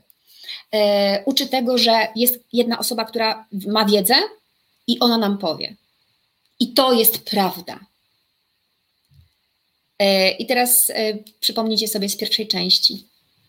Jak my jako społeczeństwo reagujemy na słowo tu jest Polska, a nie Białoruś? Powiedziała nam to władza, więc jest to prawda. Nie. Źródłem jakby no, informacji, źródłem również prawa nie są usta władzy, czy to nauczyciela, czy to ministra, czy to premiera, tylko są konkretne informacje, konkretne dane, które powinniśmy się nauczyć pozyskiwać. Powinniśmy się uczyć, i to jest konkretny teraz przykład, e, nad którym e, e, ostatnie dni pracowałam i poświęciłam. Chodzi o warszawską szkołę, która totalnie łamie prawa. E, e, łamie prawo. Nie wiem, czy to w tym roku z powodu pandemii, czy wcześniej też, ale było bardzo wiele egzaminów poprawkowych w zeszłym tygodniu. I wiele z tych egzaminów poprawkowych no, zakończyły się niepowodzeniem, czyli osoba dostała jedynkę i nie przechodzi do następnej klasy. W przypadku, w którym miałam do czynienia, im bardziej go zgłębiałam, tym bardziej to po prostu była historia o polskiej szkole. E, więc tak, wysłano SMS-a, słuchajcie, do dziewczyny, nawet nie do rodziców, tylko do dziewczyny niepełnoletniej, że słuchaj, nie, y, nie po, po, w ogóle ustnie ją poinformowano, słuchaj, dostałaś dwie jedynki i e, teraz no trudno, musisz powtarzać rok. Nie dano jej w ogóle prac do wglądu. Jakie błędy zrobiła? Musiała uwierzyć na słowo nauczycielowi, że nie zdała.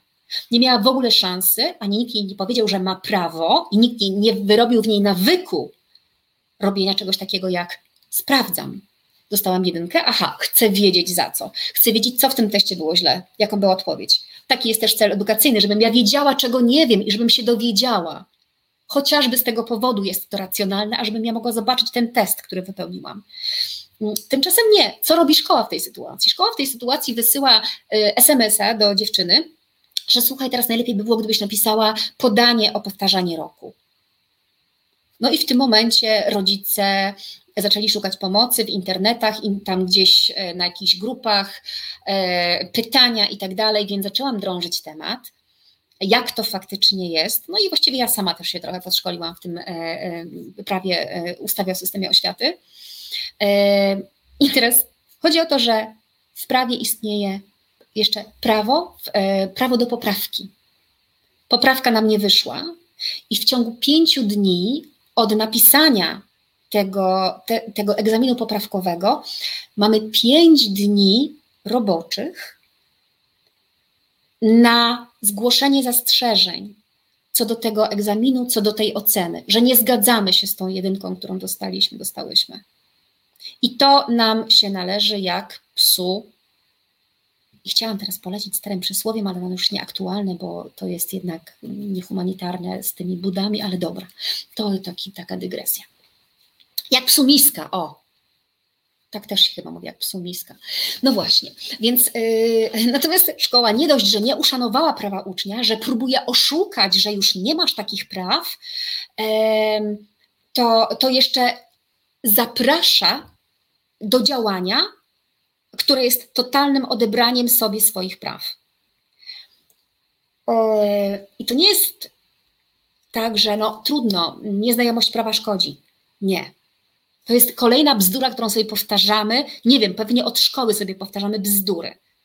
Nie ma takiej kategorii nieznajomość prawa szkodzi, która jest zasadą jakąś obiektywną. Nie, to jest taka użytkowa zasada. No kurde, nie znam prawa, więc wychodzę na tym gorzej.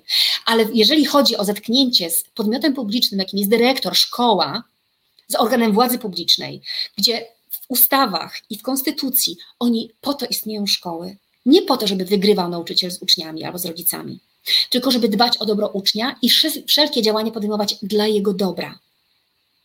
Czy oszukiwanie ucznia i chowanie przed nim informacji, że masz prawo do odwołania i możesz jeszcze zrobić poprawkę poprawki, to jest działanie wyczerpujące konstytucję i zadania szkoły? No, bardzo nie. E, ale jeszcze przyszła druga rzecz. I to już jest skandal.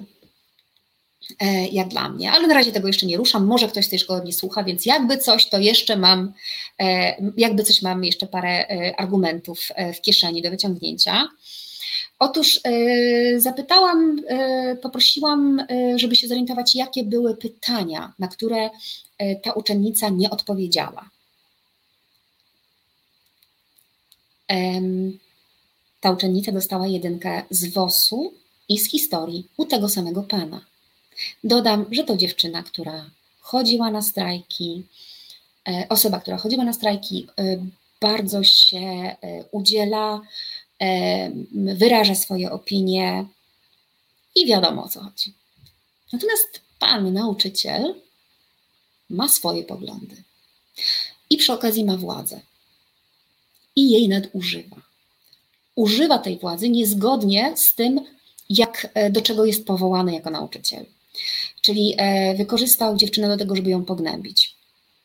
E, zadał e, pytania, jakie były na egzaminie z historii chyba dotyczyły jakiegoś cytatu o Bogu i o chrześcijaństwie i żeby to zinterpretować na przykład. Natomiast ubawił mnie bardzo przykład pytania poprawkowego z WOS-u. Otóż wymień zadania prezydenta RP.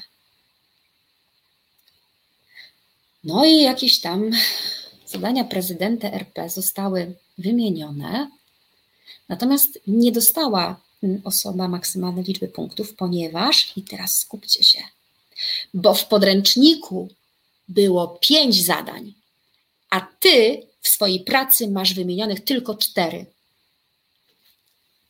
do jasnej cholery. Czego ma uczyć polska szkoła? Tego, że jak podręcznik coś napisał, to to jest prawda? Źródłem prawa nie jest podręcznik, tylko jest konstytucja. I czego powinniśmy się uczyć na takim wosie? Że takie rzeczy regulują nie podręczniki, Biblia, Słowo Boże, nie wiem, gazeta. To są tylko nośniki pewnych, przekaziciele pewnych informacji. Trzeba używać własnego mózgu i wiedzieć, skąd te informacje, jak je sprawdzić i gdzie jest źródło tych informacji. Podręcznik nie jest źródłem, kurczę, informacji o zadaniach prezydenta. Jest źródłem raczej e, e, informacji o tym, jak e, mm, ograniczone horyzonty ma e, twórca podręcznika.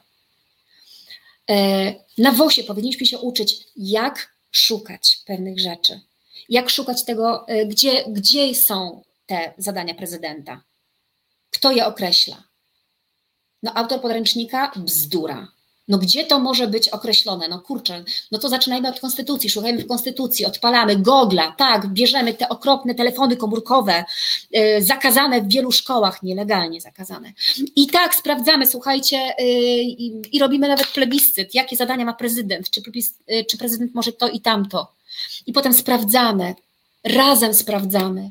A teraz odpalcie, Konstytucja RP, prezydent. Szukamy, szukamy, szukamy, które to są i tak, znajduj, tak się uczymy tego, jak znajdować informacje, jak ich szukać i jak je weryfikować. A nie, że informacja pochodzi z ust pana nauczyciela, albo z gazety, albo z ust pana ministra. To jest Polska. Nie, to jest Białoruś. E, więc tak, w szkole uczymy się tego, że cały czas wierzymy, że ten, kto e, ma władzę, ma rację a nawet jeżeli w to nie wierzymy, to i tak klękamy przed nim, bo ma władzę. Uczymy się w szkole przez 12 lat tego, że władza to nie jest odpowiedzialność za pewne procesy. Uczymy się, że władza to jest władanie innymi. Mówię o tym bardzo często y, w czwartki o 21 y, w moim programie Reset Obywatelski, a teraz przypominam, robię zastępstwo za Piotra Szumlewicza. Mam nadzieję, Piotrze, że jesteś zadowolony. A Piotr o związkach zawodowych będzie mówił jutro w moim programie o 21 w czwartek. To tak przypominam, gdyby ktoś czuł się zawiedziony, że nie spotkał się dzisiaj z Piotrem Szumlewiczem. A ja zacytuję nie Piotra Szumlewicza, ale Kornela Wawrzyniaka, który podzielił się ze mną dzisiaj taką historią. Stoi dzisiaj na balkonie, idą ludzie około 15 lat i jeden mówi do dwóch pozostałych. Uwaga, to będzie cytat.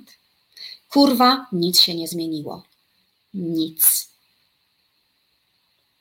E, no, jak możemy wnioskować, to byli uczniowie wracający z rozpoczęcia roku szkolnego. E, no i to jest e, takie pytanie, co się nie zmieniło, a co powinno się zmienić? I druga rzecz, słuchajcie, tak dalej się nie da. Ten system, który tylko Czarnek podbił, znaczy pomnożył, ale punkt wyjścia był cały czas chory. Chory, stęchły i e, piorący mózgi i fałszywe. Pisze o tym, powtarzam, e, znaczy świetnie o tym pisze, mm, powołując się na bardzo wiele, e, e, bogata bibliografia, bogata literatura, bogat, wiele badań e, o tym, jak, e, jak nieświadomie dajemy się formatować i do jakiego chorego społeczeństwa jesteśmy przez, szkoli, przez szkołę mm, w Mm, no, trenowani wbrew w ogóle jakimkolwiek um, osiągnięciom, czy jakby wiedzy naukowej, wiedzy psychologicznej, psy, wiedzy pedagogicznej, system, w którym my tkwimy, te, taki system, że Że dzieci chodzą w tym samym wieku, do, przechodzą do klasy, że uczą się tego samego w tym samym tempie, że są rozliczane, że są oceny i tak dalej. To jest e, system, który nauczania, który powstał dużo przed tym, kiedy były kolejne osiągnięcia, badania, odkrycia pedagogiczne, psychologiczne, które mówią o tym, że to, jak, uczy, jak my się uczymy, jest przeciwskuteczne. I potem, jak kończymy szkołę, mamy uraz do uczenia się. Uczenie to jest dla tych słabszych, którzy są, którzy są w więzieniu, którzy są podlegli szkole, nauczycielom, całemu systemowi. E, dorosły człowiek rzadko Polsce przynajmniej, rzadko się uczy. I to było taka też moja, moje odkrycie, jak e, wchodziliśmy do Unii Europejskiej i wtedy się mówiło o edukacji przez całe życie. I ja w ogóle nie wiedziałam o co chodzi. Jak, ale co, no skończy się studia i co potem miałam się uczyć? Jakie są potem następne? No co, doktorat mam robić, czy co? Oczywiście, że nie o to chodzi, tak? E, no, to były moje e, pytania, jakie sobie zadawałam mając 20 lat i będąc tuż po szkole. E, gdzie edukacja to była coś, co właśnie, co robią e, ludzkie dzieci w klatce, a potem jak już i często powtarzane też nam w domach, jak będziesz dorosły, dorosła, to będziesz robił co chciał, a teraz jesteś niewolnikiem systemu. Kurczę, to jest produkowanie cały czas ludzi, którzy pro, mają rozumieć proces edukacji jako proces, w którym nie mają prawa, nie mają własnego zdania, muszą się podporządkowywać. Więc potem, będąc dorosłą osobą, która jest nauczycielką albo nauczycielem, posłanką, ministrem, ta osoba już, a jak ma władzę, to już bardzo nie musi się niczego uczyć. Ma dużą pogardę dla, tego, dla tych, którzy się uczą. E, I zobaczcie, to ma konkretne skutki. To, jak nam się przedstawia edukację, jak my przedstawiamy nowym pokoleniom edukację, jakie to ma skutki na dorosłych ludzi. Z mojego osobistego doświadczenia, mm, jak jeszcze wykonywałam zawód aktorki, czasami prowadziłam zajęcia jakieś teatralne, najtrudniejszą grupą, z którą się pracowało, było, byli nauczyciele, ponieważ opór u nich przed tym, że ktoś ma wiedzę i oni mieliby z tej wiedzy korzystać, podporządkować się, zaczerpnąć, ten opór był olbrzymi. To jest najtrudniejsza grupa do e, jakichkolwiek, e, e, jakichkolwiek działań edukacyjnych, artystycznych, teatralnych. Też moje doświadczenia, kiedy byłam jurorką w jakichś konkursach, czy to recytatorskich, czy to, czy to czy to teatralnych, to było też takie nauczycielki, nauczyciele myśleli, że jak oni wymusztrują dziecko i dziecko, y, i dziecko będzie stało nieruchomo i będzie mówiło, to będzie to, co trzeba. Ja robiłam potem warsztaty też z tymi nauczycielami, że no nie o to chodzi. Był ogromny opór i wręcz bezsensowne dyskusje. Nauczyciele, które mówiły, bo tak trzeba, ale nie potrafiły powiedzieć, ale skąd pani wie, że to trzeba? Skąd pani wie, że to jest dobre? Bo tak mówił ktoś tam, ale kim jest ten ktoś?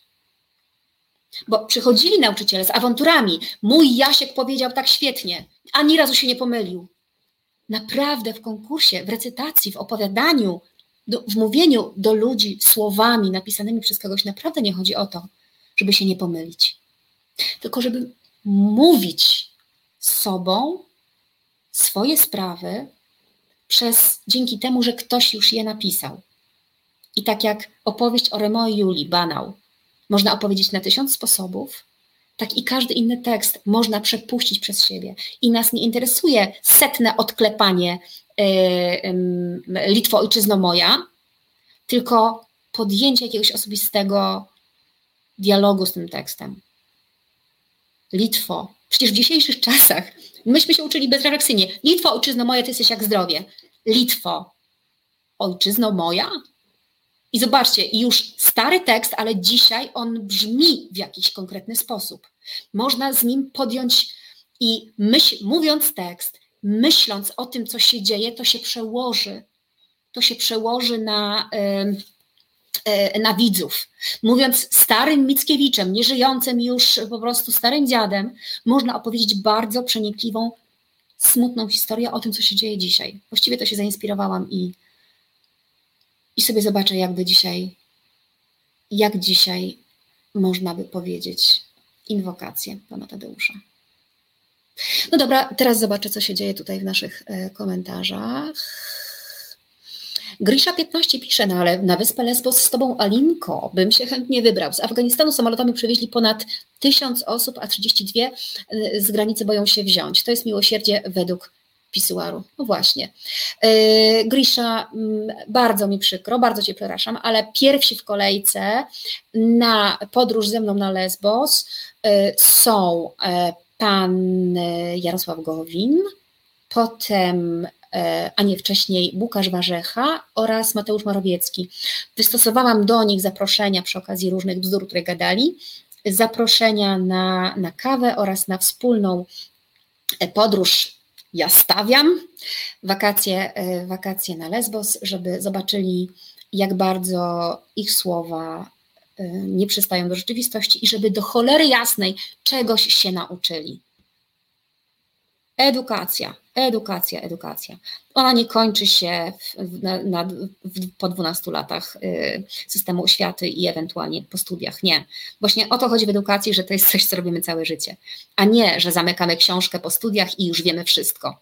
Niestety to jest też bardzo często coś, y, co prezentują sobą nauczyciele, którzy na studiach nauczyli się czegoś i bardzo nie uzupełniają wiedzy.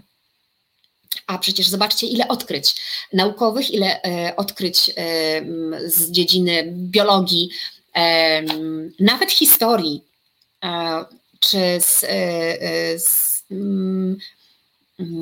nie wiem, z psychologii, wystąpiło w ostatnich latach, w których my już nie chodziliśmy do szkoły. Więc ci ludzie teraz, którzy idą do szkoły, powinni się uczyć nowej wiedzy. I nie pierdół o pantofelku. Przecież można zacząć biologię od zrozumienia koronawirusa, od śledzenia tego, co się działo z koronawirusem.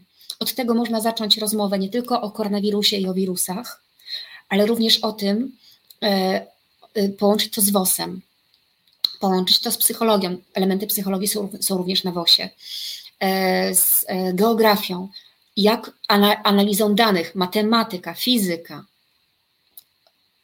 Biorąc za punkt wyjścia koronawirusa, można zrobić interdyscyplinarne zajęcia. Oczywiście, ale nauczyciel nie wie nic o koronawirusie i bardzo dobrze. Nauczyciel nie ma obowiązku wszystkiego wiedzieć.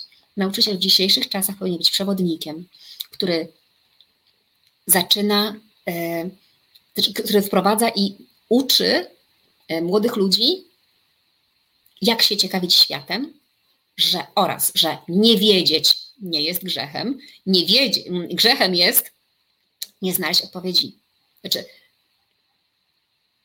kiedy nie wiemy, jesteśmy tego świadomi, to szukamy informacji. A zobaczcie, jak u nas jest traktowana niewiedza. Kara, jedynka. I nawet się potem nie dowiesz, co zrobiłeś źle, zrobiłaś źle. Po prostu dostałeś ocenę ze swojej odpowiedzi, wiesz, że ci poszło słabo, bo dostałeś jedynkę i tyle. Nie chcę wchodzić teraz w ustawę o systemie oświaty e, i czym jest e, ocenianie, czemu ma służyć, mm, ale jednym z elementów jest motywowanie e, ucznia do nauki.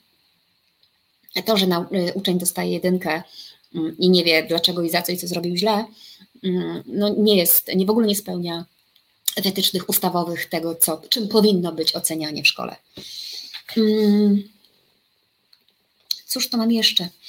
Ach, te nowe zawody, właśnie. Mm, coraz bardziej rozwija się branża IT, ale to nie znaczy, że wszyscy mają być informatykami. Postęp, postęp, y, postęp technologiczny y, spowodował, że w trakcie naszego życia po szkole pojawiły się zawody. Nawet ja wykonuję zawód, o którym bym nie pomyślała w szkole, kiedy chodziłam do szkoły, że jak tym kimś będę kim ja jestem. Właściwie aktywistka nie jest zawodem. Pracowniczka organizacji pozarządowej, ponieważ teraz jestem pracowniczką sieci obywatelskiej Łóżdok Polska. Przecież ja chodziłam e, w szkole w innym ustroju, w komunistycznym. Wtedy nawet nie było mowy o organizacjach pozarządowych. E, organizacje pozarządowe, e, prawdziwie niezależne i prawdziwie pozarządowe, dopiero później mogły mieć e, możliwość e, prawdziwego działania. No ale dalej nie ma czegoś takiego, jak nie wiem.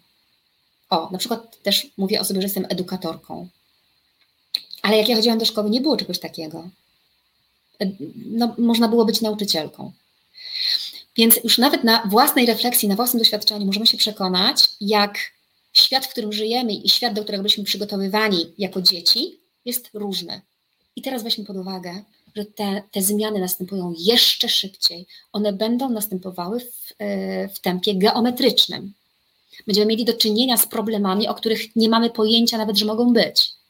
Potrzebujemy ludzi, którzy są otwarci na inność, którzy chcą rozumieć świat, a nie mają sztywne dane, czy to z podręcznika, czy to y, od szefa partii, e, i próbują dostosować świat do swoich danych. E, dlatego ja mam taką refleksję po przeczytaniu naprawdę masy bardzo ciekawych i, i wspaniałych artykułów mówiących o tym, że system jest zły. Z dzisiejszego, tylko z dzisiaj. Że kurczę, myślę, dobra, to jest moja fantazja, ale mam rozwiązanie. Zabierzmy dzieci ze szkół. I tak nie ma nauczycieli w tych szkołach. I organizujmy się organizujmy się w edukacji domowej. Nie chodzi o to, że, nauczy, że, że, że rodzic ma zrezygnować, mm, że, że, rodzic ma zrezygnować z pracy i uczyć swoje dziecko i być nauczycielką geografii, matematyki itd. Tak nie, nie o to chodzi. E, też jeżeli odkleimy się od tego modelu edukacji, który mamy i zaczniemy czerpać wiedzę o tym, jakie pomysły chociażby od naszego rodzimego Janusza Korczaka, to nie są naprawdę pomysły nowe czy Montessori, czy e, innych e, pedagogów, pedagogzek na przestrzeni ostatnich kilkudziesięciu lat, to nie są pomysły nowe, tylko one cały czas są na obrzeżu i są, funkcjonują w zasadzie innowacji. Jak nauczyciel robi coś też niestereotypowego, nie według schematu na lekcji, to jest taki innowacyjny nauczyciel. Wielki szacun dla nich, tylko że to nie powinno być innowacją, to powinno być standardem. E, a my cały czas funkcjonujemy, w, e, reprodukujemy system, w którym sami zostaliśmy wychowani, więc wydaje nam się, że jest tak naturalny jak powietrze. Tak samo jak nam się wydaje, że system kapitalistyczny jest tak naturalny jak powietrze. Ale o tym więcej przeczytacie w tej książce. Oczywiście nie trzeba się z nią zgadzać, ale warto mieć argumenty e, swoje i, mm, i przeczytać Mikołaja Marcele. Polecam też jego profil na Facebooku. Tam wpisuję E, fragmenty swoich, e, fragmenty tej książki. E, no i dzieją się bardzo ciekawe rzeczy w komentarzach. Bardzo wiele z tych osób, które plecie totalne bzdury, to są niestety nauczyciele i nauczycielki waszych dzieci. No dobra. Mm, znowu się zagadałam i straciłam kontrolę nad komentarzami.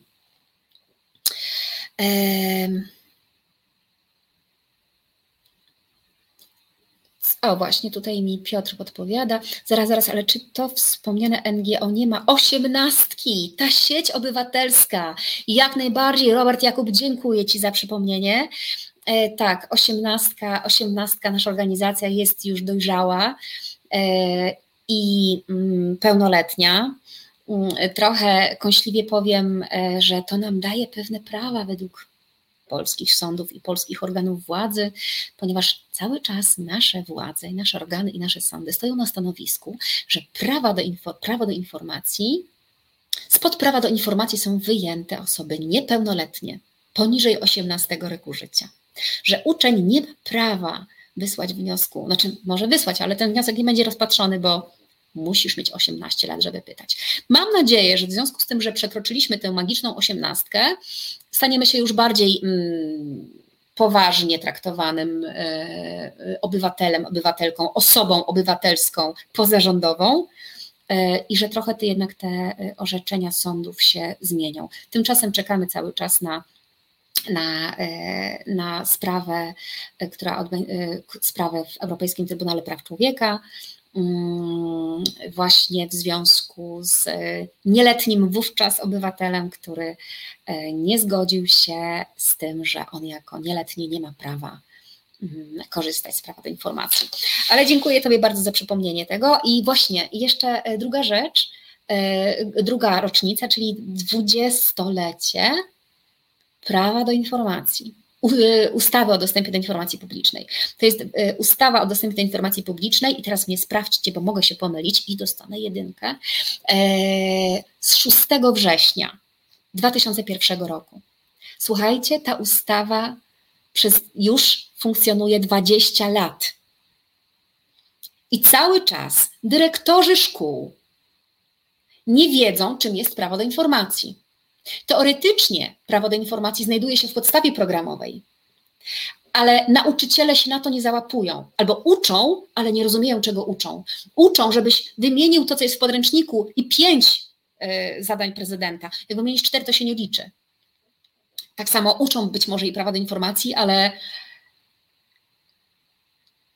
no ale nie uczą z nich skorzystać z tego prawa. E, bo to by oznaczało, że uczeń może zapytać o to, ile zarabia nauczyciel, I proszę się w tym momencie nie bulwersować, dlaczego dziecku to wiedzieć, dziecku, ale i innym, żeby wiedzieć na przykład, ile zarabia katecheta. Ile my jako państwo wydajemy na nauczanie jakiejś religii. I tutaj przechodzę do rzeczy, e, którą zapowiadam jutrzejszą sprawę, czyli e, będzie mapa, mapa która powstała dzięki pracy mnóstwa osób e, obywatelskich, obywateli, którzy się grupowali w regionalne grupy i odpytywali swoje gminy, swoje urzędy o to, jakie kwoty są przeznaczane na nauczanie religii. E, ta mapa będzie interaktywna, będzie można sprawdzić, ile w Twojej gminie, jak to wygląda w porównaniu z innymi. Być może w jednych gminach więcej. Na głowę wynika, y, y, bo też wiemy, E, ale za, za kulisami. Nauczyciele skarżą się na to, że mają dużo więcej obowiązków niż e, katecheci czy katechetki, natomiast no, z racji tego, że więcej poświęcają na przygotowanie czy, czy na rozliczenie swoich lekcji, to nie mogą mieć tylu, tylu tylu, y, tylu lekcji co, co katecheta. Natomiast katecheta w jakiejś gminie obraca wszystkie szkoły i właściwie każda ze szkół musi się podporządkować harmonogramowi katechecie. Również dzieci, które nie uczęszczają na religię, muszą też się podporządkować harmonogramowi panu katechety, księdzu, który obskakuje wszystkie szkoły. E, jest to działanie również z naruszeniem prawa, Mm, e, no ale właśnie, póki my nie zaczniemy pytać, póki my nie zaczniemy być społeczeństwem obywatelskim świadomym, korzystającym z prawa do informacji, no to będziemy cały czas robieni w trąbę. E, ale jak możemy się dowiedzieć o tym, że mamy prawo do informacji albo inne e, obywatelskie narzędzia, skoro przez 12 lat, kiedy mamy szansę się tego nauczyć, dowiadujemy się zupełnie czegoś innego, że władza ma zawsze rację. I jak możemy ufać instytucji, której dyrektorzy, osoby pełniące funkcje publiczne, będące przedstawicielami organów władzy publicznej, na publicznym forum, dyrektorzy na publicznym forum doradzają sobie, jak łamać prawo, czyli co zrobić z wnioskiem, który otrzymali, z wnioskiem o informację. I to jest żenujące. I to mówi o tym, jak bardzo żałosny jest stan polskiej edukacji. Dyrektorzy na otwartym forum, i to już jest, w ogóle wiecie, to ja tego nie mogę zrozumieć. Ej, ludzie, chcecie łamać prawo? To chociaż miejcie świadomość, jak działa internet i nie róbcie tego tak jawnie. No, znaczy, nie, że pochwalam, ale trochę zdrowego rozsądku, nie? Mm. O, Anka P., jasne, syn dostał plan, religia po raz kolejny w środku dnia. Odsyłam ciebie do, mm, do takiego opracowania i teraz nie, nie wiem, jaki jest link. Czy ktoś z Was znajdzie, bo ja wrzucałam kiedyś e, Pawła Nijakowskiego i Piotra Pawłowskiego opracowanie dotyczące jak wyrzucić religię e, ze środka zajęć. E, jakiej argumentacji, jaki wniosek wysłać i jak to załatwić. To jest oczywiście no, mam mało czasu, żeby rozwinąć ten e, temat, mm, ale to odsyłam, słuchajcie, do e, takich organizacji, które też publikują e, informacje prawne na ten temat. Wolność od religii, e, czy na przykład Stowarzyszenie Umarłych Statutów, Kogutorium, czyli wyszukując w, w, na Facebooku znajdziecie Kogutorium, czy Fundacja na Rzecz Praw Ucznia. E, te trzy ostatnie to są e, założone przez e, młodych ludzi, którzy postanowili się rozprawiać z systemem, bo już po, powiedzieli sobie dość i wzięli sprawę w swoje ręce i wzięły. Dobra, mm, ostatnia minutka, jeszcze sprawdzę, czy jakiś bardzo ważny post, komentarz nie, nie umknął, ale może się tak stać, że, że umknął. U mnie w MOPS szukają opiekunek osób starszych do pracy na początek 1700 zł do łapy. Może ktoś jest chętny. No właśnie, a przypomnijmy, od, stycz, od y, początku sierpnia e, w okrężny sposób załatwiono podwyżki dla ministrów, e, mm, posłów, senatorów podpisem prezydenta. Mm, No więc tutaj nie ma pieniędzy. Ktoś nie je, żeby jeść mógł ktoś. To tak trochę mm, zmieniłam Szekspira, żeby pasowało do naszego, mm, do naszej rzeczywistości. No dobrze, słuchajcie. A, jeszcze Robert Jakub, e, towarzyszko Alino. Mamy szkołę, która jest pamięciową, z, ale nie akademią miał, miał znaczeniu greckim. Trochę nie wiem, Robercie, o co, o co tutaj chodzi Tobie, ale to, co mówisz, przypomina mi. A, Robert Wężyk, e, gdzie można wysłać dane? Mam odpowiedź z 52 placówek, ile kosztuje religia w moim mieście. No cudownie. W którym mieście, Robercie? Są grupy regionalne, świecka szkoła, e, i e, świecka szkoła, więc tam możesz rzucić. Ewentualnie wbijaj do Zawróć głowę Piotrowi Pawłowskiemu, który był gościem u mnie mm, jakiś czas temu w programie Kto pyta, ten rządzi, albo Pawłowi Nijakowskiemu. Panowie, bardzo Was przepraszam, że odsyłam do Was kolejne osoby, ale jak już się powiedziało A, no to trzeba powiedzieć B. E, też szukajcie w Google'ach, e, a te informacje Twoje, te z 52 gmin na pewno się przydadzą. E, jutro będzie e, odpalona mapa. E, no i cóż, Piotr Kurczewski pisze, że musimy kończyć, niestety, bo ma gości w drugiej audycji. No to kończymy, stety, niestety. Życzę wszystkim wspaniałych doznań w nowym roku szkolnym i nie dajmy się i korzystajmy z naszych praw obywatelskich, póki jeszcze je mamy. Dzięki serdeczne. Reset Obywatelski. To był program Resetu Obywatelskiego. Subskrybuj nasz kanał na YouTube, obserwuj na Facebooku i Twitterze.